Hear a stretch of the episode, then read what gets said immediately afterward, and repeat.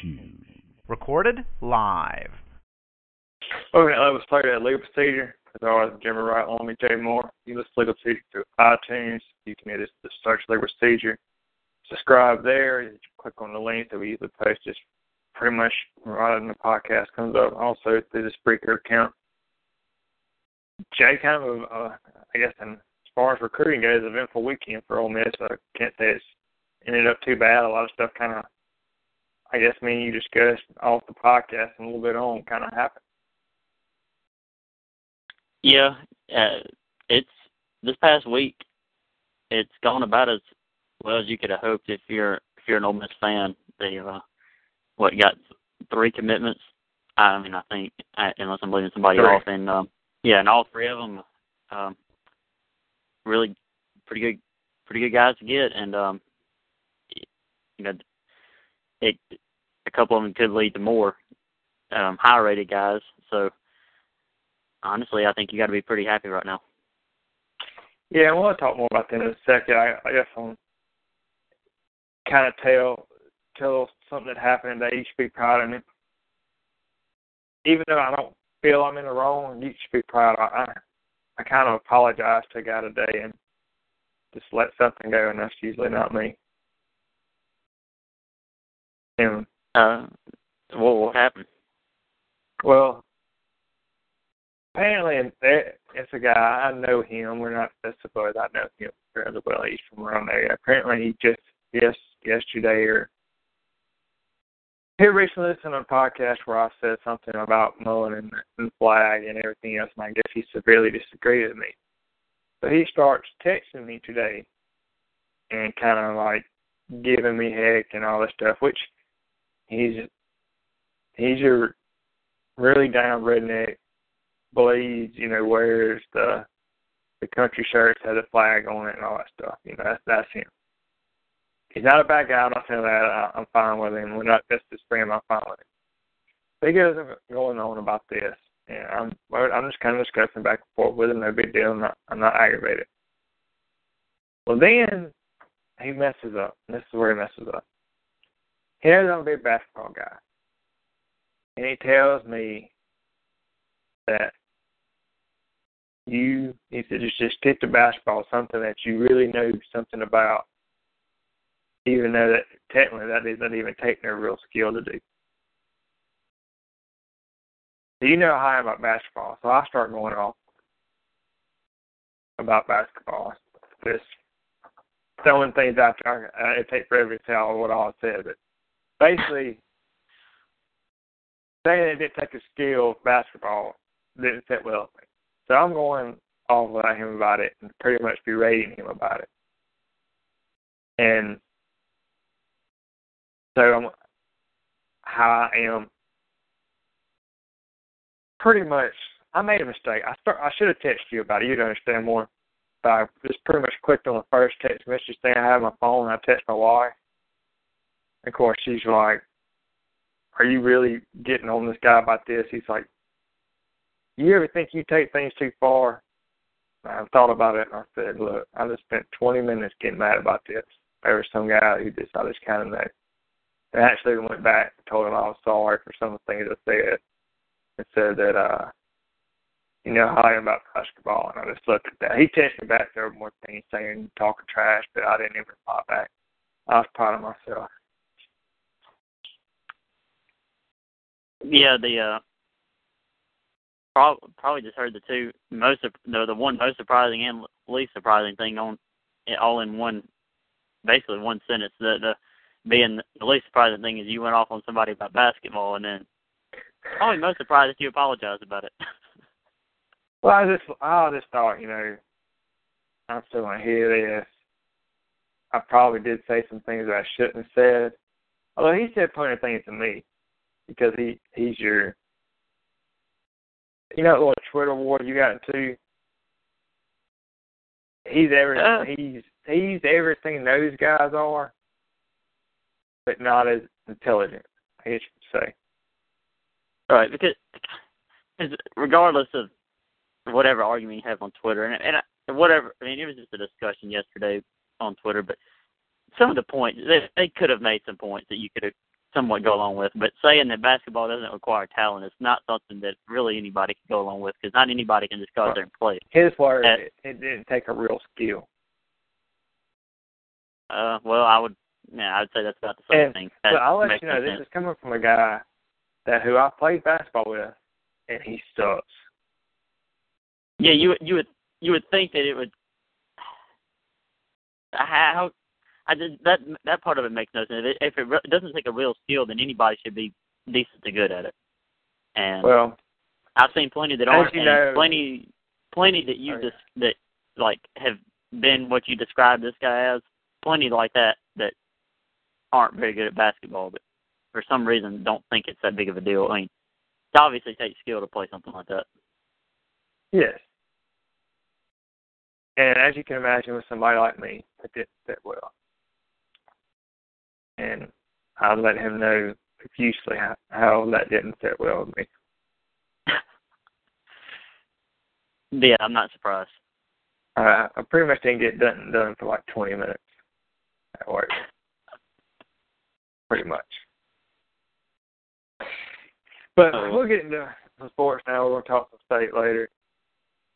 The commitments-wise, I guess you see it, and people want to talk about running backs. We'll talk about the running backs first.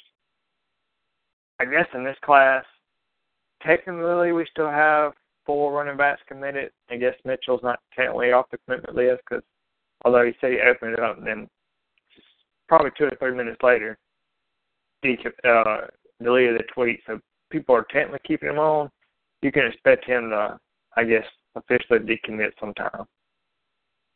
Uh, from what I understand, Ole Miss did the whole "we're going to ask you to gray shirt" type deal, which if they he will gray shirt, they will gray shirt him, and they may or may not re-sign him.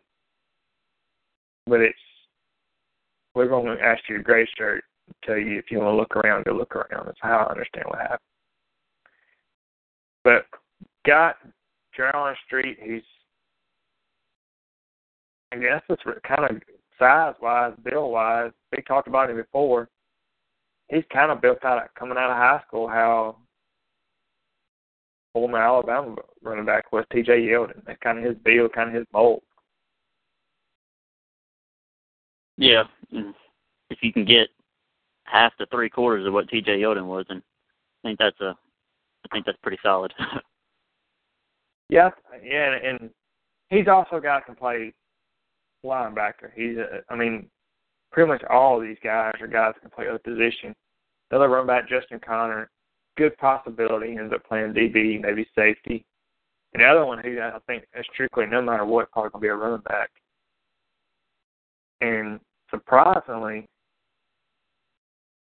his speed is what surprised me. He's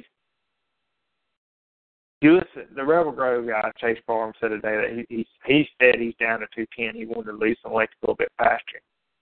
But he was up to like two twenty. And in a two twenty, at two hundred twenty pounds, he ran a ten ninety-nine one hundred meter. That's moving it, no matter what. But at his size, that's really moving. And that talking about Devon Pennington. Yeah, you get somebody moving at that size, and um, that's that's something Ole Miss has been looking for, and it's um, it, getting this early, and uh, you got yeah, I think you got to feel great about it. Um, I I don't think that, I don't think he's gonna. I, I really think he'll stick. Um, I mean, oh, I do. Well, he, he's taking his visits, but I I don't I don't see any reason why he won't stick. Well, that gives you two guys that are. The bigger guy that you that Ole Miss has been desperately needed coming in. Uh, like I said, I believe Connor, he will get a shot at running back. I believe he ends up going to D B. A lot of people think he'll be a better D B in college. You get two guys there, and of course there's Devin White there. If you haven't get picked, Ole Miss doesn't get Devin White today because that changed absolutely. It doesn't matter if they have six running backs committed. They'll still take Devin White, although they're not going to have that many committed. But there's kind of been brewing, I guess, out of school, Marble, Marble, Texas. Really good high school program. Usually has, I think, I think I went and looked. I think they have around seven players that have legit B C S offers. Um, I, I guess not B C S, I guess it has Power five offers now. But there's really two that stick out there. One is Deontre Adams, who's a five-star safety. I think he's like the number two safety. And the other is a Texas commit right now, but he's visited Ole Miss. He's really interested in Ole Miss, and that's Reggie Hemphill. Reggie Hemphill will be a bonus, but the main guy, Deontre Adams, Southern Miss is in on a lot of wide receivers that are really good wide receivers, Drake Davis and everything else. If you get Deontre Adams and happen to Reggie Davis, that's a big-time win and gives you an in with with a, a major high school in a major high school in Texas that year in year out gives high Division One prospects. Yeah, Ole Miss has started doing pretty well in the state of Texas with recruiting, and they've gotten a couple of rece- a couple of good receivers from there in the last few years.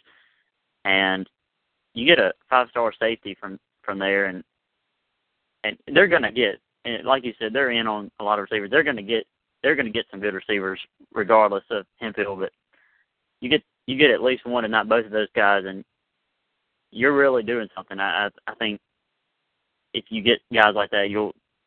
And I don't know if a I don't know necessarily a pipeline will happen, but um, you could definitely see more coming in, from that direction in the next few years. Yeah, and think about, I guess, in a sense, he said himself that his mom was kind of skeptical about it. She ended up coming on a visit with him, that he kind of he liked it. And in a sense, almost got, I guess, lucky with him a little bit. That Devonta Anderson and Reggie Hemphill and Ole Miss made a visit in June. And he just kind of tagged along with them, and just, just to go visit somewhere. And hadn't really thought about, apparently hadn't thought about Ole Miss much. You know, he kind of had heard from Ole Miss, but his mom was real skeptical about, you know, visiting, about their, you know, bad reputation. And pretty much got, both came on a visit and was sold ever since. And that just kind of showed you, you know, getting on campus, you got a shot. Yeah, I mean, that's something we've said really however long we've been talking about recruiting is, is Ole Miss usually has a has a good shot when they get somebody on campus. And hey, if it if it happens to be just because a friend was going and you just wanted to go on, then and honestly, that's just as just as good as them coming on a on a visit by them, I mean, themselves, like choosing to. I mean, um, it had pretty much the same effect. So you gotta you gotta like their chances. You gotta think about it. How it sounded, I'm, I'm doing some inter- my own interpretation here. If he doesn't have teammates that are interested in, in Ole Miss and making that visit anyways, he probably never makes it to campus and, and never has any true interest in Ole Miss.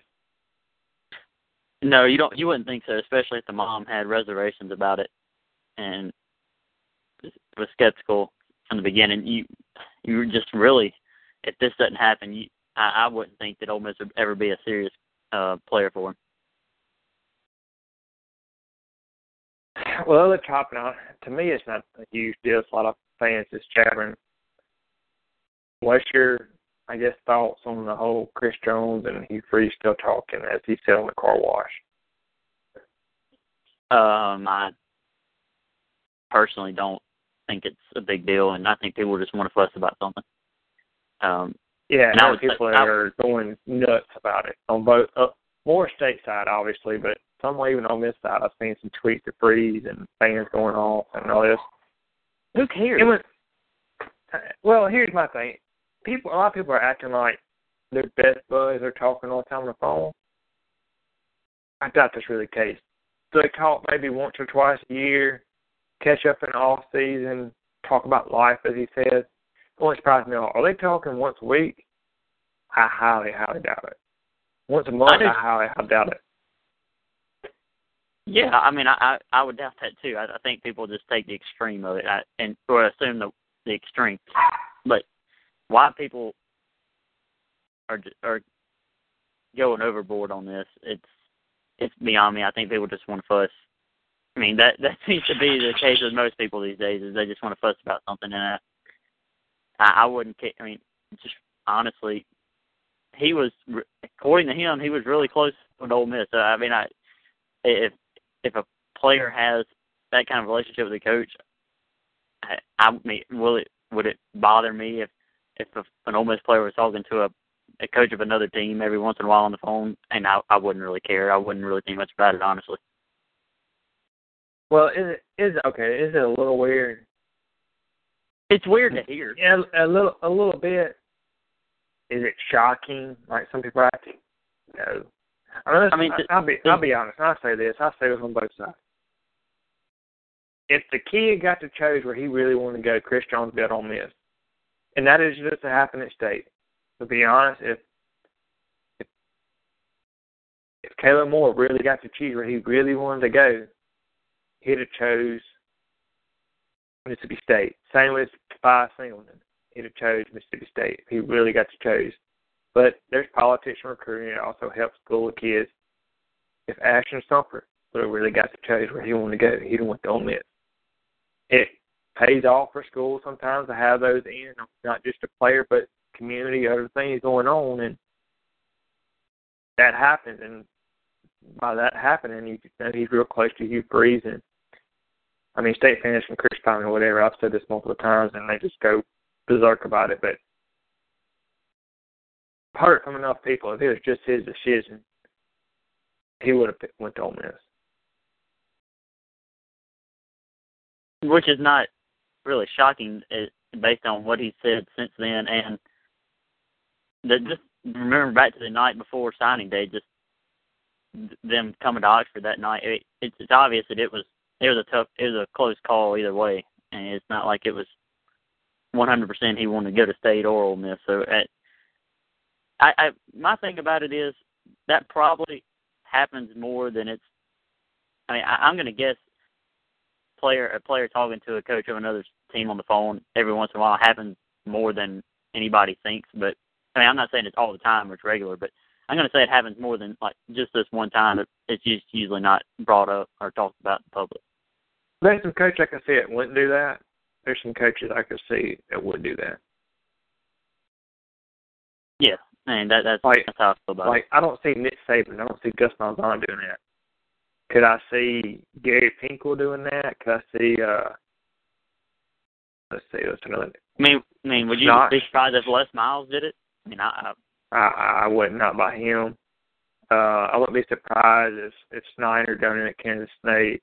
There's a lot of guys that wouldn't surprise me if they done it. There's, I mean, there's some. If Nick Saban said he done that, or Gus Malzahn, or even it, uh, even what's it, uh, Muschamp when he was at Florida, I wouldn't, I wouldn't expect that. I wouldn't expect of him. He's he, he's a little insane, to be honest with you. That's what I'm saying. I, I wouldn't expect that. But uh, God, I mean, there's just some. You just wouldn't be surprised if it happened. But this is one of the few times it's actually been said and I mean, stated in, you know, on T V that it that it happens. Talking of Muschamp, still greatest sideline interview ever. His aunt girl catches him going into halftime, and he is just like full still coaching mode, pumped up, and just just yelling at the girl. Wife talked to her leaving by. Still greatest Muschamp moment ever. it, it it's not surprising at all that he would do that. And and Jenner's off the field.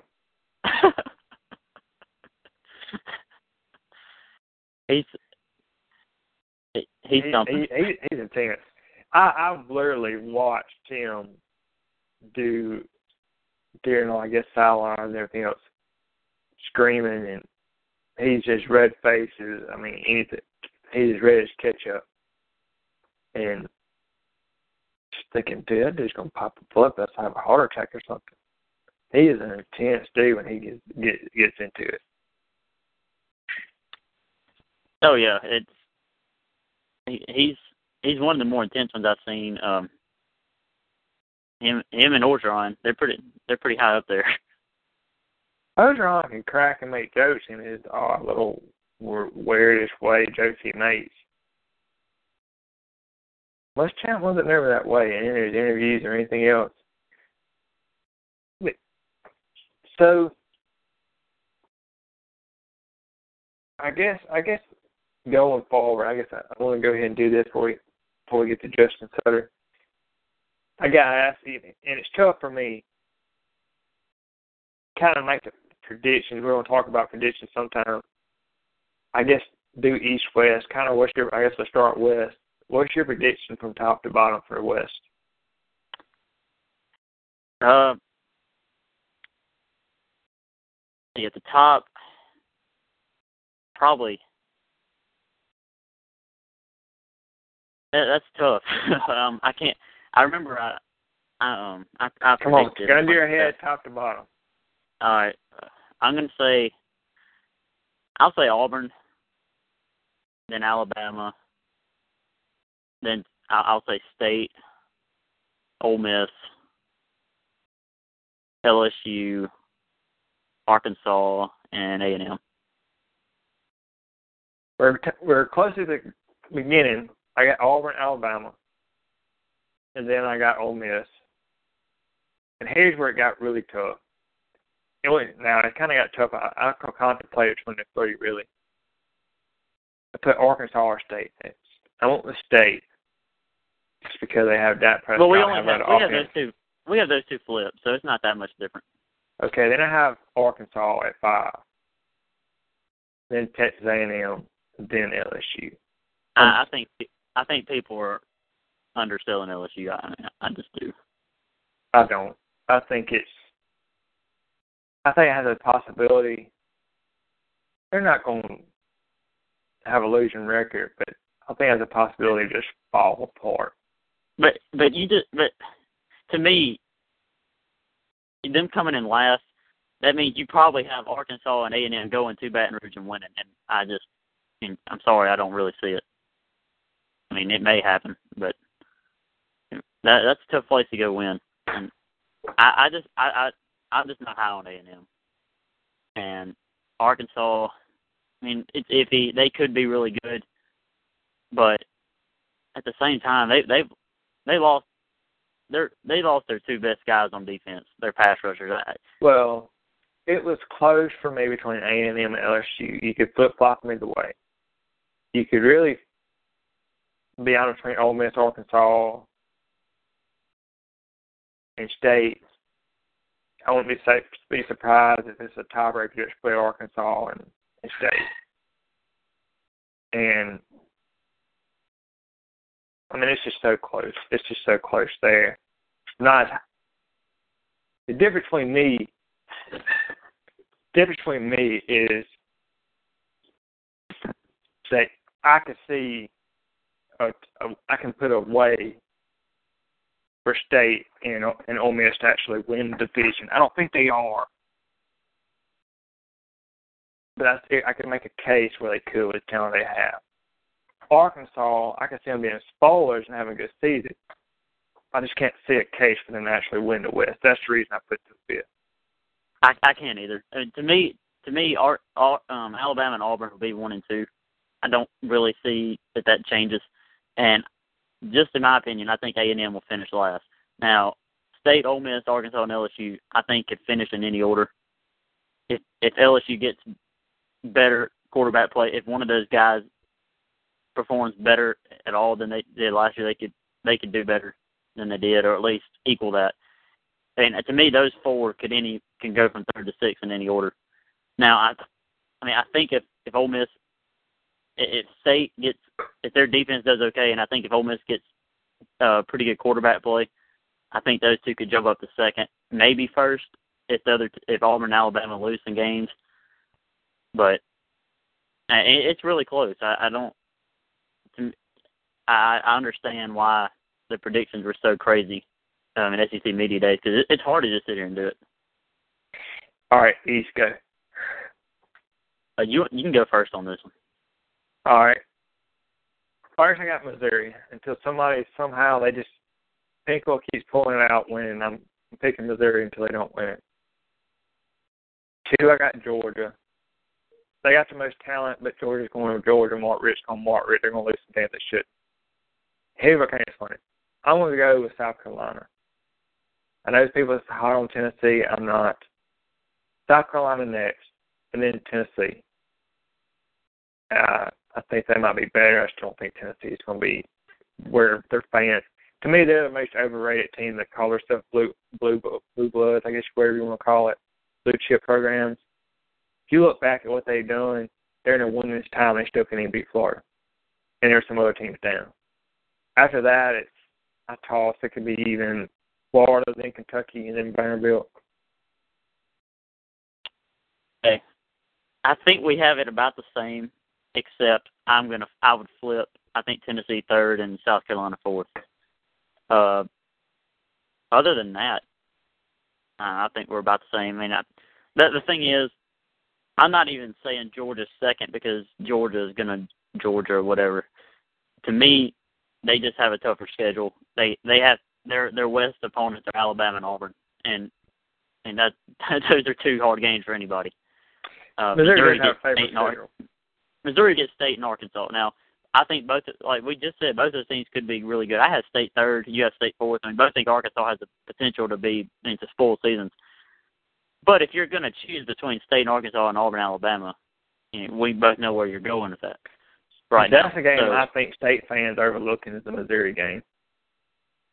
Yeah, road games on Thursday night in the S E C are tough, and uh. Yeah, I personally, I think Missouri's going to win that game, but I've, I've heard some people overlook it. But, I mean, I think it's one of those that's going to be close that's, either way. That's actually that's a good thing right now to ask you. Uh, right. I think, you know, I, I well, you can. I, I I think he has State winning that game. I, I think I remember him predicting that game. But it's one I mean, That, that I, he didn't, from what I've heard him talk before, it didn't sound like he was really overlooking it. So, but I have heard some that's just like, you know, State's going to win that game. So, and it that's one that you just can't overlook. The way the way Missouri, they they just find ways to win. We we've seen it in the last two years. They they have enough talent and they get enough out of their quarterback. They're, and their defense has been pretty good too. Now I don't know how it'll be this year, but it's been good. It really, it really has, and I know interesting stat. How's it going? Interesting stat. Interesting stat for Matty Moore is first three quarters. He was pretty much the what maybe I can think eleventh quarterback in S E C as far as Q B R rating. Fourth quarter. Matty Malt was number one in the S E C.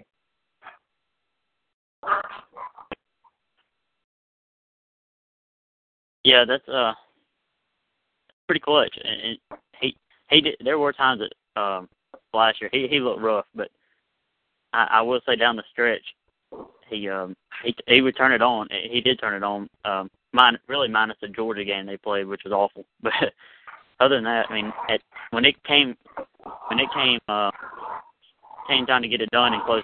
He, he generally did it. Now we'll bring on Justin Sutton, uh, writes for from whom the Cowboy Toll is also he does Bulldog Sports Radio. How you doing, Justin? Hey, what's going on, guys? How are y'all? Pretty good. Uh, I will start out. A lot of people listening here know a lot of some of the basic, a lot of basic stuff, a lot of players, some big name players for Dak Prescott. But I guess to start on defense, lost you know. Several big names on that side of the ball.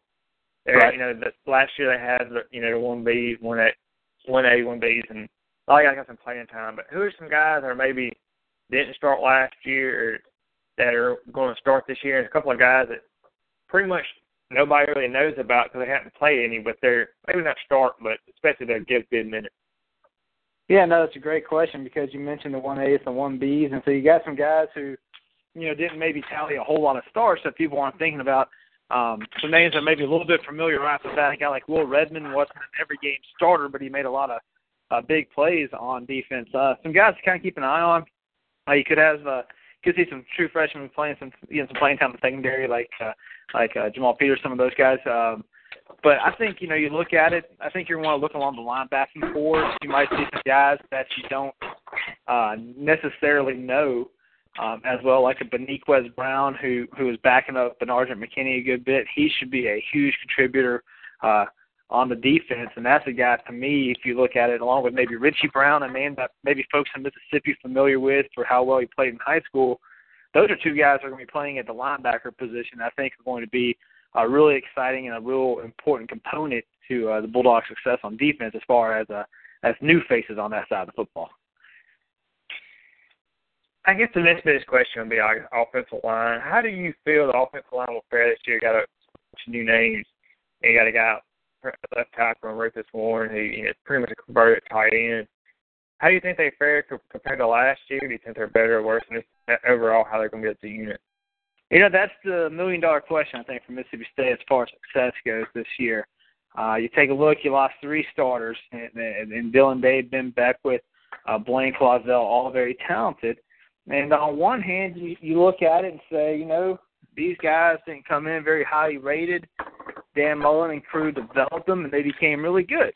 And if that's your theory, then the guys behind them who came in with better rankings out of school, you think, well, if he's developed them the same way, they're going to be really good. Um, you've got some guys like Martinez Rankin, a, a great JUCO player who, you know, if you look at the two-deep that was just put out, which doesn't mean a whole lot, uh, he's not listed as a starter, but he should be playing.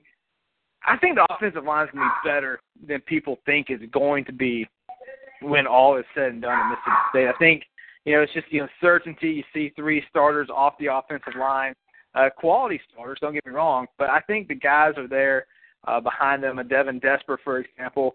Uh, I think the folks are there behind them to help that offensive line be good. I think for Mississippi State, maybe the good thing when that offensive line's gelling, you got your first game against Southern Miss, you're going to play an L S U team, so have a good defense. If your line's not ready, it's going to test them a good bit. But on the flip side, yeah, an L S U team that could still be offensively inept at that point. So I think the Bulldogs could be in pretty good shape uh, along the offensive line with all said and done.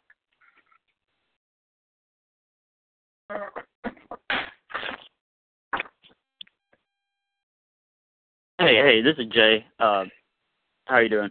Hey, doing great. How you doing, bud? Oh, uh, pretty good. Uh, just, just want to ask, and, and I've heard, I've heard, I've, I've listened to your show. I've listened to some other shows. Uh, people aren't too happy about it, but you know, they had press, uh, Dak Prescott last week. They had him uh, predicted to be the first team quarterback in the S E C, mm-hmm. and then they go to the prediction wise, and they had State seventh, and. I mean, I, I knew before I even heard people fussing about it because I, I figured it would happen, and I didn't really understand it because me and some buddies did our predictions, and I had State finishing third in the West. Right. Uh, okay. My my question is, did what is your like? What do you think their thought process? Do you, do you think that they think the defense is going to be that bad? Where because obviously if they think Prescott will put up numbers and State will put up points, or else he wouldn't be first team quarterback. Do they think just State's not going to be able to stop anybody? Because I. I And I get the offensive line concerns, but they're still. I mean, they they obviously think they'll be serviceable. I I just don't see why they think Mississippi State's defense is going to be so bad that they're going to give up that many points. That's the million dollar question. I'll be honest with you, Jay. I think a lot of what it is historically has Mississippi State. If you go back over the last fifty years, they haven't been a great team multiple years in a row, so that's once or twice. And so I think there's this kind of just uh, you know this familiarity with. Let's pick the Bulldogs low in the standings. Typically, if we do that, we come out right. Um, they, they're not known for reloading, so to speak. You would have to go back to about ninety-eight, ninety-nine, two thousand to see a team that just, you know, had the best record in the West over a three-year span. And so I think it's just kind of tendency to say, hey, let's just let's just kind of vote them low, you know.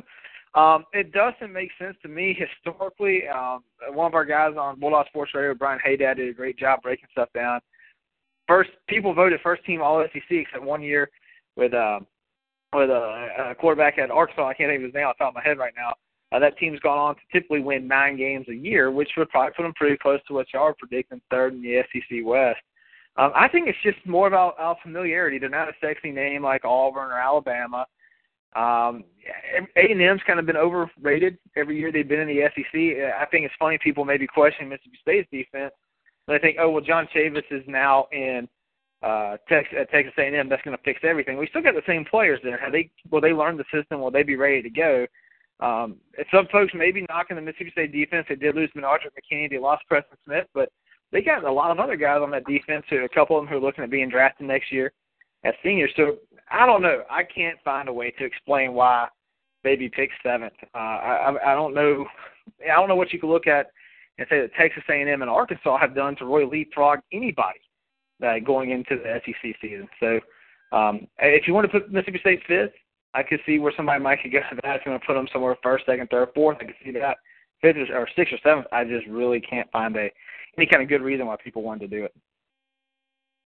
Yeah, and in full disclosure, I had A and M seventh, so I, I, I yeah. agree with you there. Uh, it it's a question, that, and it's weird because it, it's probably going to be the same for State next year. I mean, with Prescott gone, you, you, they're they're probably going to say the same thing next year. Um, and just, as far and, and with quarterbacks, uh, and, and I've heard this discussion some, and it's been people said different things about it.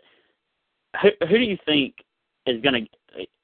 I know that Damian Williams would get playing time, you know, in blowout game. You figure he'll play against Southern. They'll probably play the other guys too. But uh, if it came down to it, do you think Fitzgerald would be the backup, or do you think they'll go with Damian Williams? My gut tells me, and, you know, it's hard to say. Uh, we might get it might be a bit of a tipping of the hand in the Southern Miss game.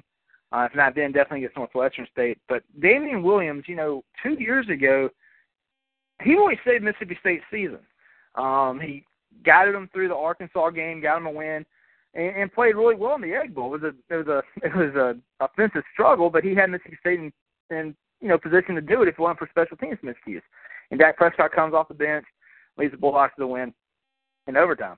Uh, Damian Williams' contributions that year kind of went forgotten. If he doesn't manage to win the Arkansas game and keep Mississippi State in the Egg Bowl, they don't go to the Liberty Bowl, and if they don't have that big showing in the Liberty Bowl, maybe they don't have the momentum carrying into twenty fourteen, and, you know, we're talking about lots of bad things at Mississippi State. But that said, when Damian Williams played last year, he looked, did not look like he's improved. He actually looked like he maybe had regressed some. And I think with that regression, if I'm Dan Mullen, and all things are equal, between him and Fitzgerald or him or Elijah Staley, who's been hurt, I'm going to start putting my time into Fitzgerald or Staley because they're going to be in the program a lot longer. So um, part of me says if it's like, you know, maybe, you know, an injury where Prescott's got to come out for a series, maybe you see Damian Williams come in there. But if it's something that looks like it's got to be a long-term situation, Prescott, God forbid, breaks an ankle, I think you might see him go with Staley or Fitzgerald out there, whichever one he's more comfortable in, and say, you know what, we're going to go ahead and just start working towards the future this year. This is Justin Sutton from Who's a Cowboy and also Bulldog Sports Radio.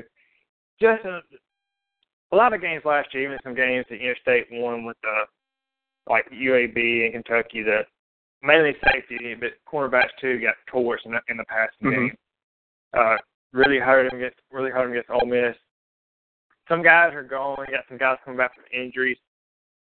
Will Redmond's possible one of the best, at least top two of the three cover corners that's in the S E C. Probably needs to work on t- tackling forward, been some of his issues. How do you do you think they get better? Do you think they more prepared? Do you think they change the man Diaz? Do you think that makes a difference this year than how it was? Well, I think there's a lot of things that maybe contributed to what happened to them last year.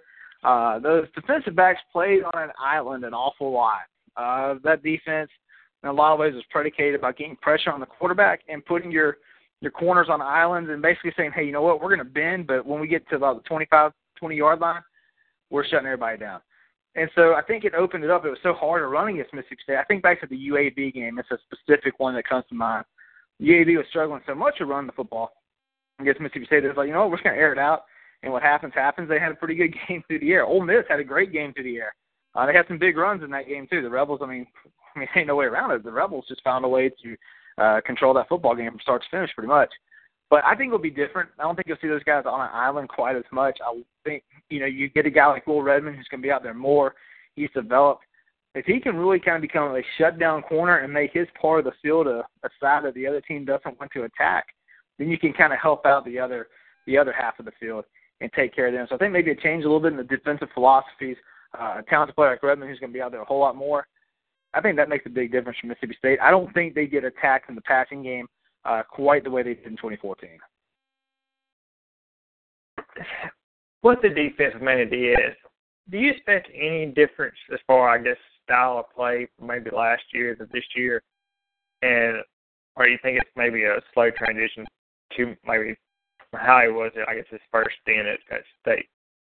You know, I think you'll see what he did when he's at Mississippi State originally, but maybe have some tweaks. Uh, you know, coaches don't one hundred percent ever change their spots. Uh, there were things I remember before he left that were starting to frustrate Bulldog fans about his defense.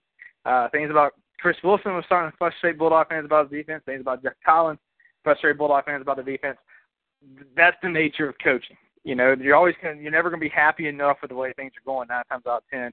Um, I think we'll see a bit of a change in the substitution patterns, and maybe that alone plays a big role, and uh, some changes on the defense. You know, a lot of folks criticized and said, you know, we really had the one B, so to speak, out there too much. And I think that pattern itself might be worth watching uh, the whole season. If you got guys who are playing a lot more snaps early in the season than they played last year, how are they when it gets late in the year? Are they going to be healthy enough and fresh enough to make good things happen? Um, I think you're still going to see a team try to get a lot of turnovers, uh, try to be aggressive and those kind of things. Uh, I'm really curious to see how the substitution patterns happen, because a lot of these guys did not play close to uh, what you necessarily may expect a starter to play snap-wise in twenty fourteen. And that could be an interesting thing to watch as they go late through the season. Looking at st- state schedule, and there's, there's one game on there to me is an extremely scary game if I'm a state fan. You don't really hear it talked about much. You think the Missouri game is a scary game for, for Mississippi State fans, and how do you see that game turning out? Oh, man, you know, I think if you're a Mississippi State fan, if you want to go to one road game, that's the game you're going to. Um, is it scary? Is it a track game? Absolutely. What that game opens up are four of the toughest games on the Mississippi State schedule going down the stretch. You got Missouri, Alabama, Arkansas, Ole Miss. Mississippi State could be eight and oh, and, and things still go right. They could come through that stretch eight and four. I mean, I think it's huge. I think for Mississippi State season-wise, they want to be bowl eligible, have seven wins already uh, before they get to that game, because it's not going to be uh, just an easy type of game. Now, all that said, I think Mississippi State's got the ability to beat them, um, but it's not going to be easy. It's a, it's a new opponent at a new place, and that is going to be a fairly tough game. But, you know, the S E C West, the top teams in the West, when they have played Missouri the last couple of years, they, they've beaten the Tigers. I think Mississippi State's got the ability to go into Columbia. Thursday night, a little scary. Students get a little bit more fired up, that kind of thing. But I think at the end of the day, the Bulldogs can go into Columbia and win that game. I think it's going to be tight. I think the Bulldogs walk away with a win. Pretty young, I guess, gun to your head, what, what state's record at the end of the season, and I guess who's your pitch for the East and West and who wins the S E C championship? That is one tough question, because – Um, if the offensive line doesn't gel for Mississippi State, seven and five. If it does, I can see him getting nine, uh, maybe getting back to ten wins. There's so many unknowns, I think, in the West this year, and that's why we've seen uh, so much uh, of the madness in the standings. You look at Auburn, and how how proven is Jeremy Johnson? Uh, you look at Ole Miss. What happens to this offense? I know a lot of Ole Miss fans weren't Bo Wallace guys. They got frustrated with Bo Wallace, but now it's time for somebody else to prove uh, themselves. Is Laquan Treadwell healthy? Texas A and M, are they improved? There's question marks about every team in the West when it comes down to it.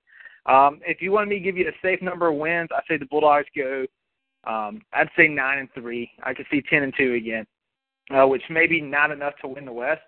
And they finished seven and five, I wouldn't be one hundred percent surprised. And if they found some way to run the table, I'd be a little bit more surprised, but not one hundred percent surprised by that either. The West is just that. Uh, I think there's that many question marks in the West. But if I had to guess, I put the Bulldogs somewhere around eight and four, nine and three. Um, you maybe pick a West champion. I'm going to go with Alabama.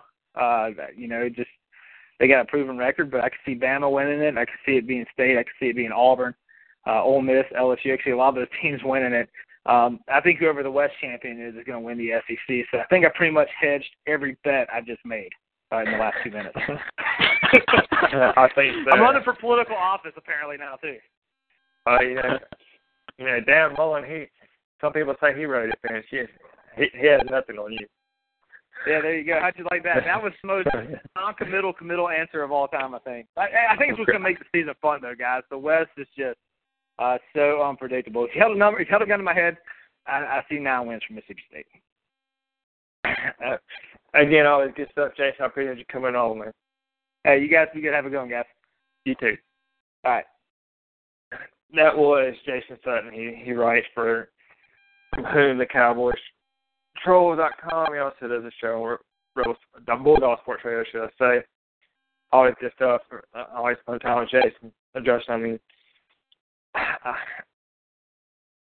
I'm kind of right there. I, I just, I think states, uh, to be pit last is asinine for, for state. I just don't see it. I know a lot of Ole Miss people don't think they're going to live out to death. I don't see it. last year, next year, could something happen? Absolutely. I think they probably take about that, you know, unquestioned. I'd mark, mark them down some. But with Dak and what they have and everything else, I mean, I think they're at least an eight-win team, possible a nine to ten-win team. I could see it. If somebody told me they went ten and two again, that wouldn't surprise me. Yeah, that, that's my thought. And for any, just me, anybody that's going to pick state last this year, I, I don't think you can have Prescott as your first team All S E C quarterback. I mean, to me, he would have to regress for them to finish last. I, I don't think there's any way if he plays to that level that they will finish at the bottom. They will win games just based on his play, in my opinion. I, I don't. You to me, you can't put him. You think he's going to perform better than any quarterback in the conference, but not win more games than that because. While you can say, oh, well, their talent, they've lost some people, whatever, their talent's not bad enough to finish at the bottom regardless of his stats. Um, so, to me, if you think they're going to finish last, you would have to drop him to third third team quarterback or off the list. I, first team quarterback's not going to finish six and six, seven and five, I don't think, and finish below everybody else in the standings. Yeah, I just don't see it either. I mean, I know Ole Miss people want them to be the worst in, in the West. I don't see it. I'm not a believer in Texas A and M. I'm, you're more of a believer in L S U. I know the only thing that has been years like this is years that L S U really just lets my mouth pull the thing out the hat and go ten and two. But just looking at their team and their quarterback play, I know Ole Miss has a new quarterback play and all this, but it was abysmal last year. Yet, I still don't know exactly what's going to happen. I, I'll suspect he gets suspended for a game or something like that. Although he's Anthony Jennings scares me less than Brandon Harris because Brandon Harris has more tools than, than Jennings does. But do they trust him enough not to make mistakes? You know, he kind of he played really well at the very end when the game was kind of out of hand and kind of got him close to it against Mississippi State, but when he started versus Auburn, he was god-awful when, you know, all the pressure. There's really no pressure on him against State when all the pressure was on him as a starter. And he just he, he folded. I mean, completely folded. Yeah, well, I mean, that, that, that's true. That's true, but that was also his first career start as a freshman. I mean, you got to feel like he'll he won't just – he he has enough talent to be a little bit better than he was last year, especially, you know, at Auburn. That's oh, a lot I mean, to ask for a game one start. I mean, they have really good wide receivers. They have a heck of a running back. They have, to me, the best running back in the country. I mean, he's a dynamic player. Um, you give him to Ole Miss right now, I say they. I honestly would say they win the West. But, or you give take one or two of their linemen away, I could say Ole Miss wins the West. But. Uh, but just that quarterback play, and then there's questions on defense. They have they've been good. They play really well against Ole Miss. Basically, Ole Miss's line can't contain their ends, and got pressure on Ole Miss almost over and over, and frustrated Wallace, lost lost composure.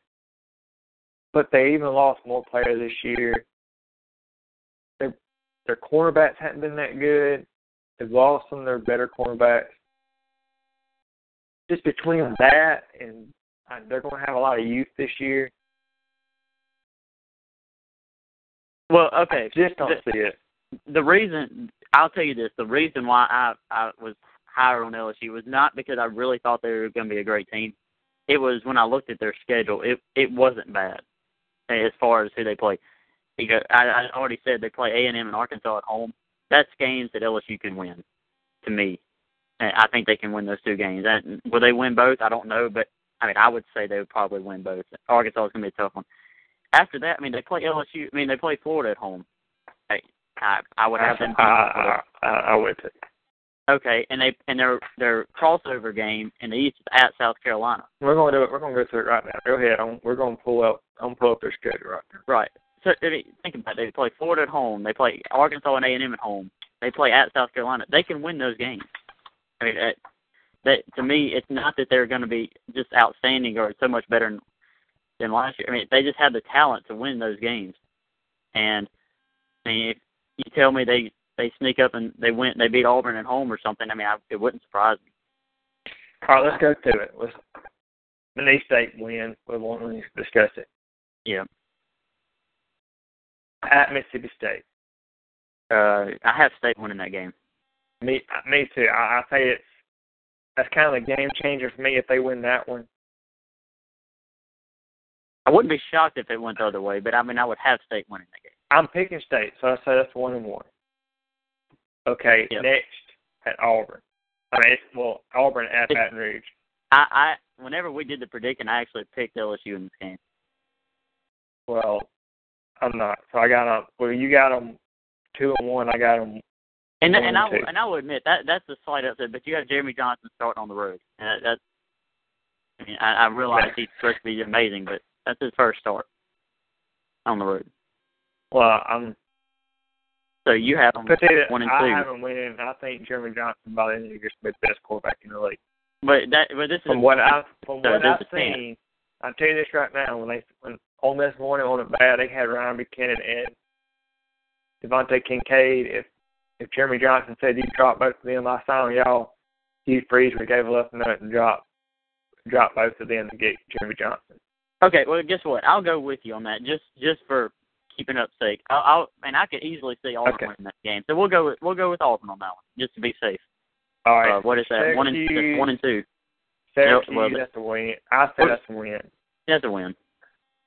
Non-conference, I think, I'll give them a win. I think I think it will be closer than people will think if they lose both those games because they kind of be down. But I still think they win. So that's two and two. Eastern Michigan's three and two. South Carolina, that's tricky. But it's uh, I'm in, not giving that it's one. In, is in Baton Rouge. I want to say that's a win. That's four and two. It, it, no, that game's at South Carolina. That's right, it is South Carolina. But I'm still saying L S U's going to win the game. It's close. I won't say L S U's going to win. I say they beat Florida. They'll that's beat Florida. Five and, that's five and two. They'll beat Eastern Michigan. That's six and two. Then they got at Alabama. That's a loss. That's, that's a loss. Six and, that's a loss. Six and three. Arkansas. That's a tight one. I'm and I'm giving four. L S U that one. I mean, it's at home. And well, I, I'm going. I'm going to coin flip it because I'm. And I'll tell you why I'm going to do it. Coin flip it. Okay.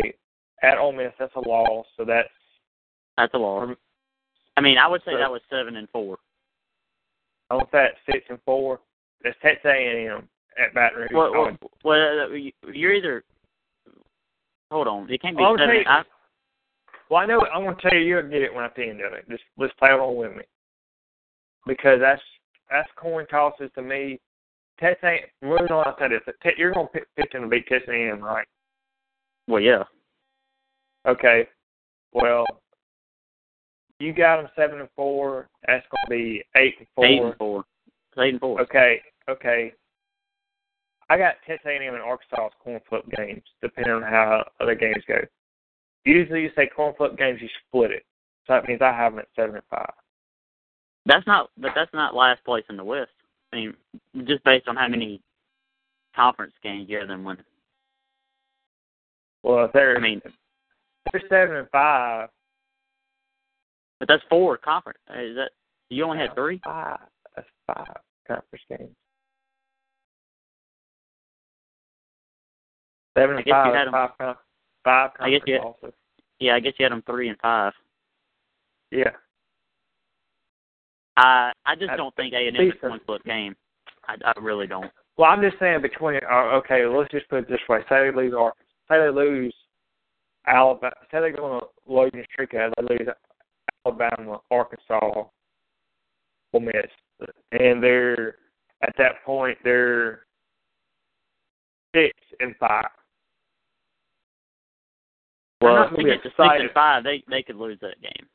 That's what that's the reason I say it's a coin flip game. But I don't think A and M is going to be any better, so that's why I would still say L S U. I think A and M is going to finish last. So I mean. Well, I got them just ahead of L S U. Well, we different there. I think they're. I like Kyle. I like what I saw from them. I think they're going to be good on offense. I don't think they'll be able to stop anybody. But I think they're going to be good on offense. Yeah, I just, and with their they got their receivers, they got a decent running back, got a. The question is, is their line also? Can they replace that much talent they've lost over the past few years? They've been just taking guys at right tackle and putting them at left, and it's been working, but all pretty much the so-called N F L talent, for sure, surefire N F L talent's going on the line. So that's the kind of question mark then. That's just, I mean, I just, if you told me they went, if they, if they went eight and four, I wouldn't be shocked.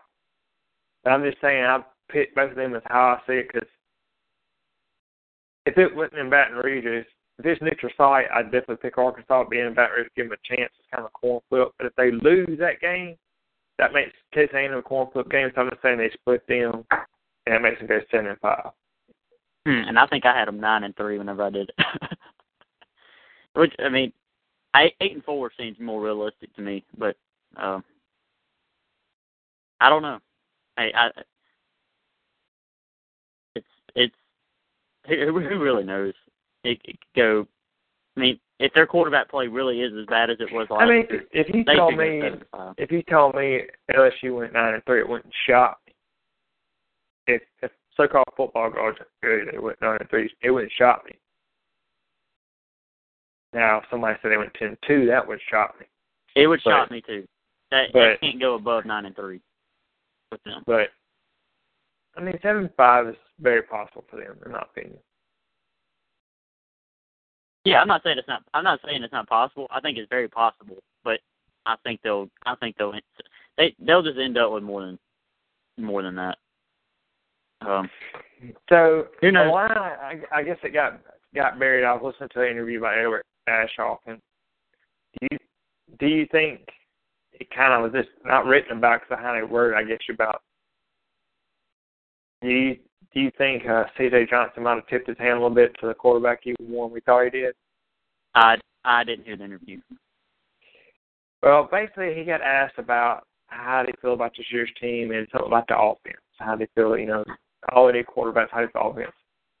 And his first question, his first response was, well, you got a guy, and got a guy that can now, we got a guy here finally now that can throw it sixty. Uh, at times, get it seventy yards, you got to feel really good about scoring, scoring like we did at fast team with B R. Then that, somebody mentioned, oh, you're talking about Chad Kelly. He said, well, you know, all three of the guys that can throw, you know, pretty much throw sixty, seventy yards. He kind of like rephrased itself. Which is not, I don't think it's true. I don't think so either. I think, in my opinion, I think the players think Chad Kelly's going to be a starter. I think everybody thinks it's going to be Chad Kelly. And if it's not, I think every most everybody will be fairly shocked. I mean, even even more so than the Coker situation, because last year when all that was going on, the players talked about, you know, they're bowing out, we have faith to anybody. They're not saying his name to a certain extent, but they're talking about him being a starter. Every player that they've interviewed, based on what they said, it really could only mean Chad Kelly. Just not saying his name, but the way they're describing the quarterback position, uh, it, it points to Kelly. And really, I think that's what most everybody thought the whole time. To me, Freeze just Freeze just doesn't. I, I don't. I don't know that he's truly one hundred percent made up his mind, but I just don't think he wants to come out and say who the starter is now because it really doesn't benefit him at all. I say this, and this is why I think this. I, I, I guarantee you, Freeze has not come out to the team that says the best starter. I almost would. I mean, I put a lot of money on it. But they have eyes. They're out there. They see who's the best quarterback on the campus. You see pictures. You, you see other things. You see stuff on social media. Wide receivers with Chad Kelly, running backs with Chad Kelly doing seven oh seven. You see a good bit. You know, working all their own. You know, they, that's what they do. You know, tell them you're not seeing these same pictures with Brian Buchanan, with Brian Buchanan, with, with Devontae Kincaid. But you're seeing this. Now, this is not Chad Kelly putting this picture out. These are other players posting this stuff. Now, you might see a picture here or there, something standing together, but it's other players putting out pictures of them doing. You know, they use their quotes, grinding out, and working on the playbook, such and such different little mottos. But they see who's the most talented, who gives them the best chance to win in their eyes. They'll talk about, can they get behind a guy? Can he lead the team? Well, if a guy gives you a best chance of winning, that's a lot easier to ride around behind him. And I think the players see that, so in their mind, that's just going to be the starter. I agree. I mean, it didn't say what you want about Manziel, but when he was at A and M, I, I, he had the team behind him one hundred percent. Exactly.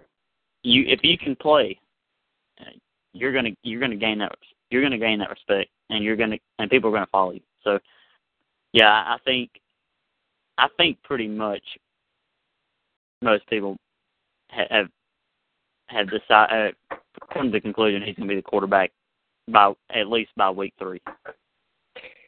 Last thing I want to get out of here before we're about to run out of time.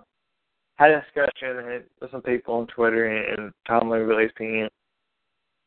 Ohio State going through an S E C schedule in the West. I don't think they go in the fifth there in the East and play the right schedule. In the West, what do you think their record would be? I would, I would say around the ten and two mark. Me too. I mean, I, I still try to say all in all, it'd be eight and four, you know, stuff like this. Nine, top nine three. To me, I would say ten and two, eleven and one. I said they're not going to defeat it, but I would predict them to win the West. I mean, yeah. I mean, if not, they could definitely be second. I mean, it'd be yeah, somebody I mean, upsetting them. Upsetting I them. Mean, honestly, I think a tie for first and then losing out on the tiebreaker would probably be worst case scenario. I just that's that's I think, what I would figure.